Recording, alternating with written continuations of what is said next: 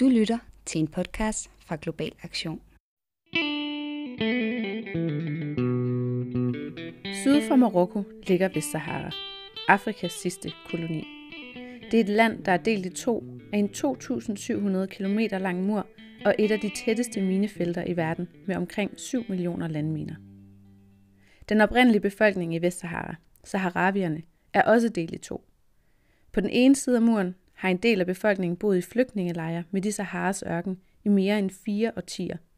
Og på den anden side lever saharavier under en hårdt slående marokkansk besættelsesmagt.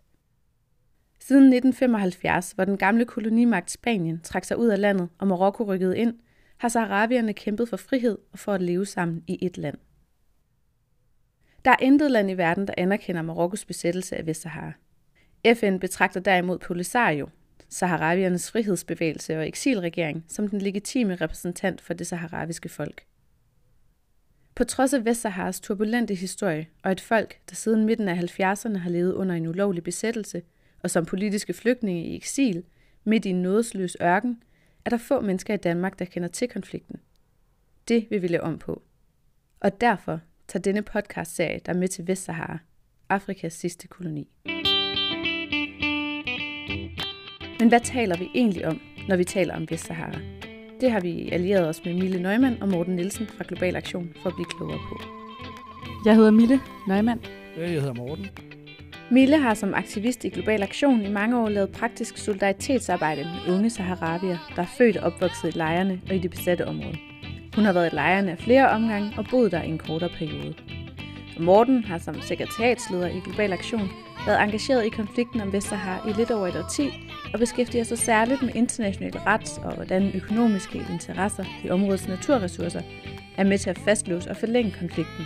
Morten, vil du prøve at beskrive Vestsahara som et land? Hvad er det, vi taler om, når vi taler om Vestsahara? Vi taler om et meget stort geografisk område, som er placeret mellem Marokko, Algeriet, Mali og Mauritanien og ud til Atlanterhavet, og som øh, er hovedsageligt er ørken, øh, men med meget rige forekomster af mineraler og fisk, øh, hvad hedder det nu, som, som bestillelsesmagten Marokko så udnytter øh, på det groveste. Men altså et, et øh, ret tyndt befolket ørkenland, øh, som øh, er en tidligere spansk koloni, øh, som brugte området til det samme som amerikanerne brugte det til, nemlig at øh, udnytte de naturressourcer, som er i Vestsahara. Vestsahara er øh, geografisk opdelt i to dele. Øh, cirka 20 procent af, af området er under kontrol af øh, den øh, saharaviske befrielsesbevægelse Polisario, og, og cirka 80 procent af området er under kontrol af de marokkanske myndigheder. Så, så når jeg snakker Vestsahara, så er det begge områder, både det besatte dele og så de dele, som, øh, som ikke er besatte og som altså er, er frie. Der er en oprindelig befolkning, som hedder Saharavierne, som er øh, plus minus 400-500.000 mennesker spredt ud over hele jorden for nuværende, fordi at mange af dem er flygtninge. Øh, og så er der i øh, det nuværende Vestsahara øh, omkring en lille million af marokkanere, øh, hvor rigtig mange af dem de er øh, familie med, eller er en del af øh, man sige, de soldater, de militære tropper, der er i området, eller øh, politi og sikkerhedsstyrker, som også er i området. FN's opgørelser over den saharaviske befolkning og den størrelse er en del lavere. Ifølge FN bor der alt i alt omkring 600.000 mennesker i det besatte Vestsahara, hvor både saharavier og marokkanere tæller med. Generelt er der stor usikkerhed om, hvor mange mennesker, der egentlig identificerer sig som saharavier rundt omkring i verden. Det skyldes blandt andet, at Marokko i mange år har opfordret marokkanere til at flytte til det besatte Vestsahara, ved at lokke med både skattefordele og højere lønninger for at ændre befolkningssammensætningen i området, så andelen af saharavier i området bliver mindre og mindre til den marokkanske stats fordel. Usikkerheden omkring tallene skyldes også, at både Marokko, FN og Polisario har interesse i, hvor mange saharavier der egentlig er, og som dermed vil kunne stemme til den folkeafstemning, der har skulle finde sted siden 1991. Anyway, det er lidt svært helt præcist at sige, hvor mange saharavier der er, men man går ikke helt galt i byen, hvis man regner med omkring en halv million mennesker spredt ud over hele verden alt i alt. I det besatte Vestsahara bor omtrent 200.000, og i de saharaviske flygtningelejre i Algeriets ørken lever mellem 170 og 190.000 mennesker. En hel del bor også i Spanien, det tidligere kolonimagt. For at forstå Vestsaharas historie, skruer vi lige tiden tilbage til årene omkring 1884 og 1885, hvor de europæiske kolonimagter mødtes i Berlin og fordelte det afrikanske kontinent imellem sig. Det kaldes Berlinerkonferencen. Og de, der tegnede de nye streger på kortet, var gamle, hvide europæiske mænd, der forhandlede med mennesker, jord og ressourcer, som de aldrig havde ejet. Her opfandt man nye grænser og blev blandt andet enige om, at Spanien skulle have Vestsahara. Efter 2. verdenskrig vendte stemningen omkring de europæiske kolonier imidlertid, og FN begyndte at presse på for en afkolonisering af alle tidligere kolonier. I 1975 opgav Spanien Vestsahara. Men i stedet for at blive til et frit land med en fri befolkning som andre tidligere europæiske kolonier, så lavede spanierne det, man kalder Madrid-aftalen. Det var en aftale, hvor Spanien overgav sin koloni til Vestsaharas nabolande, og derfor invaderede både Mauritanien og Marokko-landet fra henholdsvis syd og nord.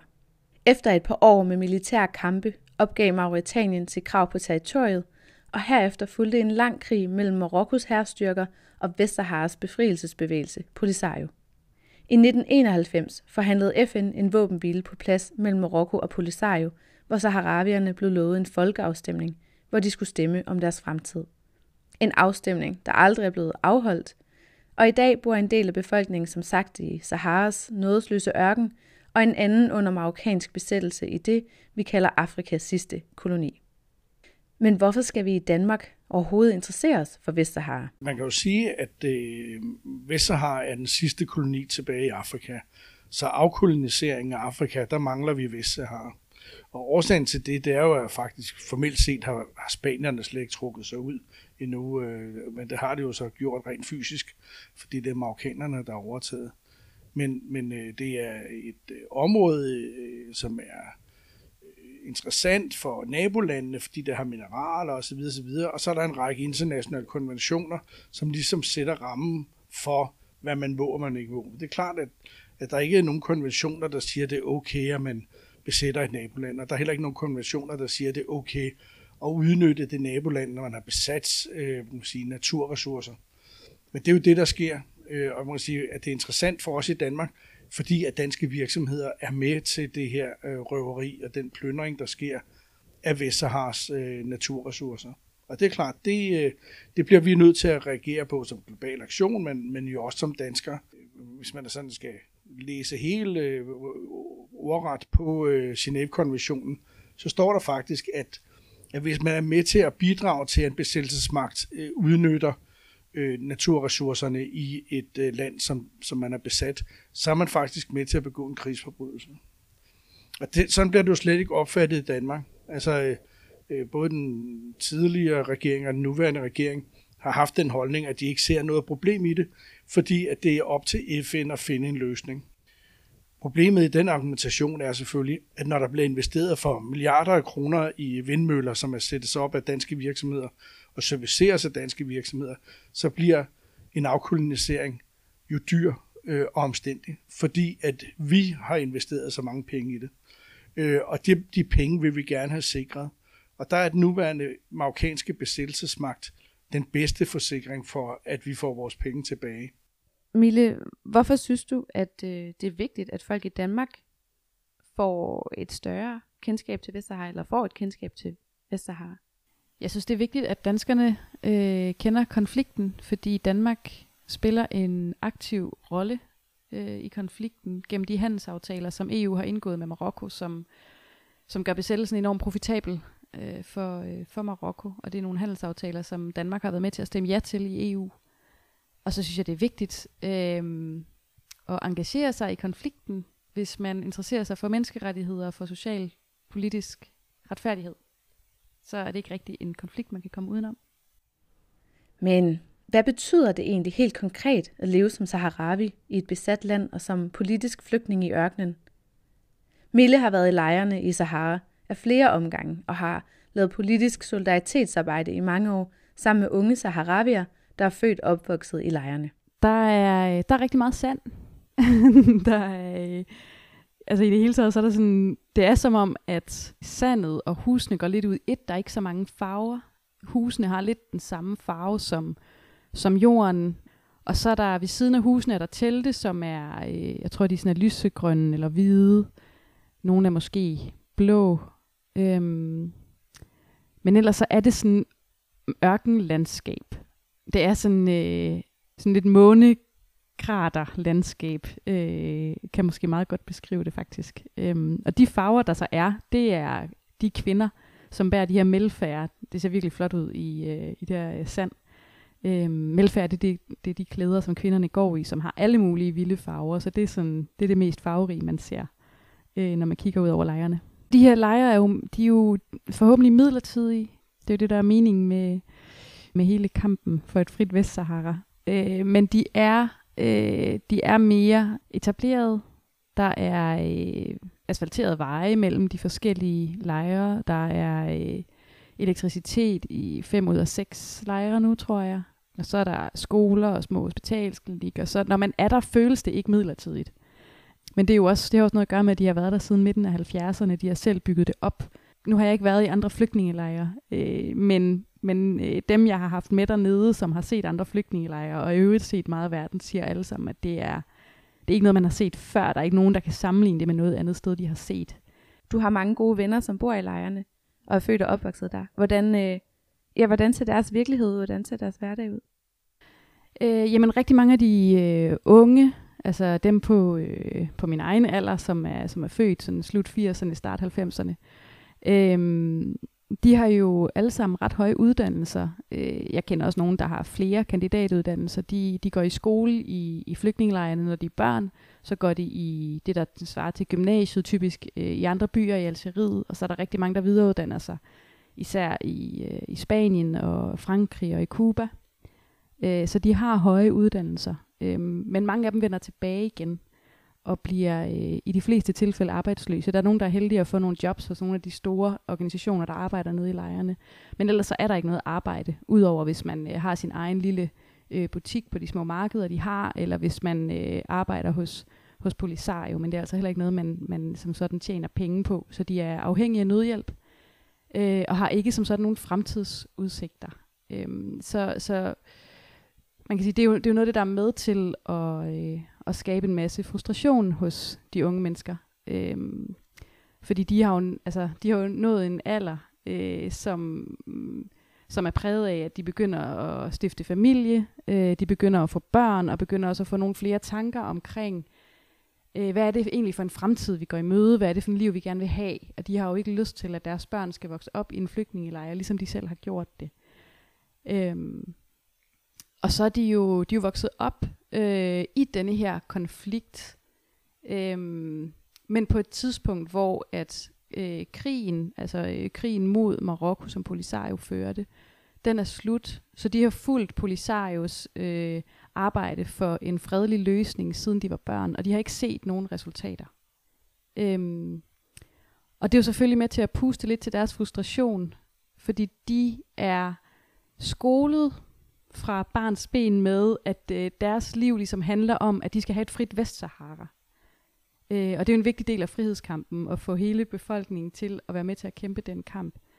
Øhm, men der er, øh, der er meget lidt håb blandt de unge øhm, i forhold til at finde en fredelig løsning. Så der er rigtig mange af de unge, der begynder at synes, eller har gjort det en del år efterhånden, at, øh, at den eneste vej frem, det er krig, og de tror ikke på, at man kan løse den her konflikt på en fredelig måde.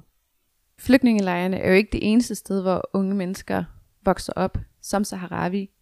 I de besatte områder, det der altså er kontrolleret af Marokko, som ligger syd for Marokko, hvordan er livet som Saharavi i de besatte områder? Altså de besatte områder er jo meget anderledes end flygtningelejrene. Det er jo små byer, øh, som saharavierne bor i. Øh, det som Marokko vil kalde marokkanske byer, som Marokko også har været med til at bygge op i de mange år, de har, de har haft besat området efterhånden. Øh, men jeg kan huske, der var engang en, øh, en politisk aktivist for de besatte områder, som jeg mødte i flygtningelejrene. Hun havde fået mulighed for at besøge noget familie derovre, øh, selvom der er meget begrænset øh, kontakt mellem, øh, mellem de to områder. Øh, men hun beskrev det som to forskellige fængsler. Øhm, og det handler om, at man i flygtningelejrene jo kan bevæge sig frit, og kan ytre sig frit, øh, uden det har nogen konsekvenser, fordi de bor i lejrene langt væk fra øh, Marokkos besættelse. Øh, hvorimod i de besatte områder, der er de jo selvforsørgende. Øh, de har, i hvert fald hvis de ikke er politisk aktive, bedre adgang til at få nogle jobs. Øh, til gengæld så kan de ikke ytre sig frit. De kan ikke bevæge sig frit, i hvert fald ikke hvis de er politisk aktive. Øh, der er enormt stor fare forbundet med at være politisk aktiv, eller være i familie med nogen, der er politisk aktive. Og bare lige for at skitsere den kontekst, politiske aktivister, journalister og andre kritiske stemmer skal navigere i under den marokkanske besættelse, er det værd at nævne, at Vestsahara faktisk rangerer i den absolute bund på Freedom Houses liste over friheden i alle verdens lande. Det vil sige, at Vestsahara, altså frihedsmæssigt, befinder sig på samme niveau som eksempelvis Nordkorea og Tibet. Et andet eksempel er Reporters Without Borders, der holder øje med ytrings- og pressefriheden rundt omkring i verden – de karakteriserer Vestsahara som et mediemæssigt sort hul. Og det gør de på baggrund af den undertrykkelse og forfølgelse, saharaviske journalister udsættes for af de marokkanske myndigheder, og fordi det praktisk talt er umuligt for udenlandske journalister at komme ind i området for at rapportere derfra. Men altså aktivisterne i de besatte områder, de, øh, man kan jo være aktiv på mange måder, øh, men uanset om man er øh, journalist, eller om man er øh, aktivist, der går på gaden og demonstrerer, så risikerer man fængsling, man risikerer at blive udsat for politivold, der er der har været møder i private hjem øh, for øh, politisk aktive saharavier, hvor at politiet er kommet og har afbrudt møderne, og det har været øh, forbundet med stor, øh, altså det har været enormt voldeligt. Øhm, jeg besøgte en familie engang, der viste mig billeder af deres hjem, efter politiet havde været der, øh, med blodpletter på gulvtæpperne, øh, og et hjem, der var splittet ad. Øhm, demonstrationer på gaderne bliver mødt af voldeligt politi. Altså, der, øh, der var en kvinde, der engang fortalte mig, at de har sådan, når de går på gaden og demonstrerer øh, i Vestsahara, så er det altid kvinderne, der er i front. Øh, fordi kvinderne, de øh, bliver tæsket øh, af politiet, men mændene, de forsvinder. Dem tager de med. Øh, og derfor er det ligesom for på en eller anden måde at beskytte mændene, at det er kvinderne, der står forrest. Det kan man se på protesterne, det er ikke altid tilfældet. Der er også masser af mænd, der går på gaden og protesterer. Øhm, men, øh, men der er altså også enormt mange øh, kvinder, som man ser blive tæsket, når de går på gaden. Den årlange konflikt er kompliceret i et internationalt perspektiv, og gennem årene har mange og forskellige rettede krav aftaler, ønsker og alliancer kompliceret vejen frem mod en løsning. For eksempel spiller de gamle koloniale og koldkrigsalliancer en rolle, når Frankrig og USA i FN's Sikkerhedsråd vægter et godt forhold til Marokko højere end en gennemførsel af folkeafstemning om saharaviernes fremtid. Og der går stor politik i den, når EU igen og igen indgår fiskeri- og handelsaftaler med Marokko, på trods af at EU-domstolen har dømt aftalerne ulovlige fordi de omhandler ressourcer, der tilhører saharavierne. Det betyder samtidig, at EU ikke handler efter sin egen resolution, som faktisk understreger, at besættelsen er ulovlig. Saharavierne har siden 1991 ventet på en folkeafstemning, og de saharavier, der bor i eksil, har i flere årtier ventet på at kunne vende tilbage til deres hjemland. Men hvad er det for nogle fastlåste interesser, der er på spil? Morten kommer med et bud på, hvad man skal dykke ned i for at forstå, hvorfor der ikke sker nogen udvikling frem mod en fredelig løsning på den årtier lange konflikt. Altså den allervigtigste årsag, det er øh, EU med Frankrig, og så USA i stigende grad, har en sikkerhedspolitisk interesse i at have et stærkt øh, Marokko, både i forhold til Afrika, og i forhold til Nordafrika, og i forhold til Mellemøsten. Det, altså, øh, Vestsahara er jo et, et, et punkt, øh, hvad hedder det nu, et par gange om året på FN's Sikkerheds, eller, øh, Sikkerhedsrådets møder.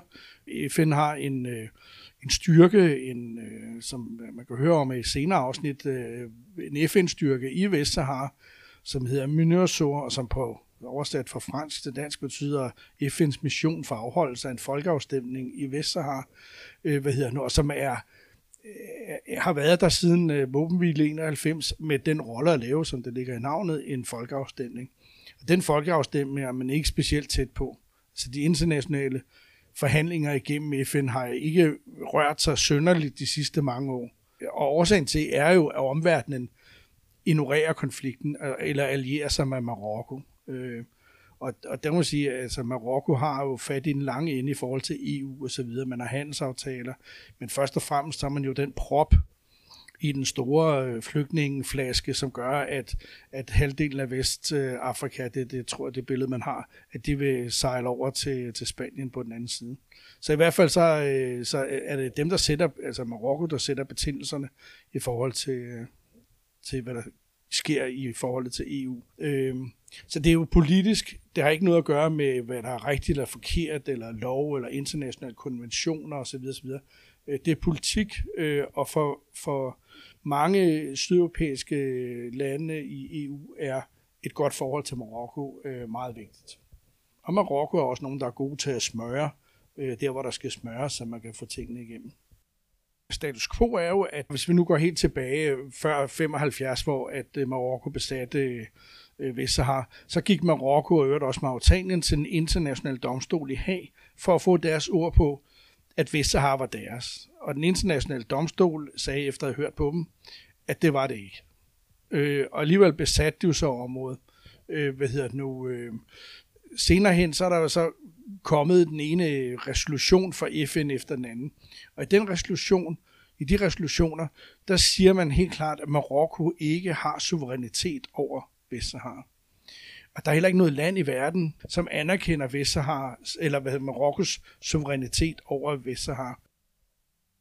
Det man gør, det er, at man selvfølgelig anerkender, at Marokko er den administrative øh, må sige, øh, power eller magt i området, og det er ligesom det marokkanske politi og militær, der patruljerer gaderne og, og så videre. Så det er underlagt marokkansk kontrol, men det er ikke det samme som, at vi anerkender øh, Marokkos suverænitet. Men i, i forhold til FN, kan man sige, der står tingene stille. Der er ikke fundet nogen ny, øh, ny forhandler, øh, hvad hedder det nu, og, og der er ikke nogen proces. Øh, og, og det vi ved fra forhandlingerne med, der Horst Køler var der, var, at, at der ikke skete nogen fremskridt, at Marokko stadigvæk blokerede for en folkeafstemning, øh, og at øh, øh, sarabierne stadigvæk ønskede en folkeafstemning, ikke kun om autonomi inden for for Marokko, men også hvor der stod øh, selvstændighed øh, på stemmesedlen. Og det, øh, det vil marokkanerne ikke gå med til.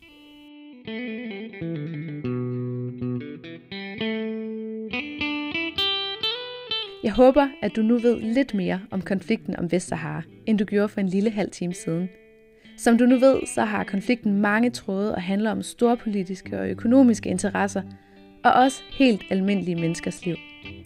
I den her podcast-serie dykker vi ned i nogle af de her områder for bedre at kunne forstå, hvorfor Vestsahara stadig er Afrikas sidste koloni, og hvad det er, der er på spil. Jeg håber, du vil lytte med i de næste par afsnit, hvor vi blandt andet besøger en tidligere generalmajor i FN, Kurt Mosgaard, og en forsker i flygtningestudier ved Aalborg Universitet, Martin Lindberg Pedersen. Tak til Mille Neumann og Morten Nielsen for at medvirke jeg hedder Mathilde Goldsmith Andersen, og jeg og min medaktivist, Anna Luna Pjern Christoffersen, har lavet denne her episode. Denne podcast var produceret af aktivister fra Global Aktion og med støtte fra Europanævnet.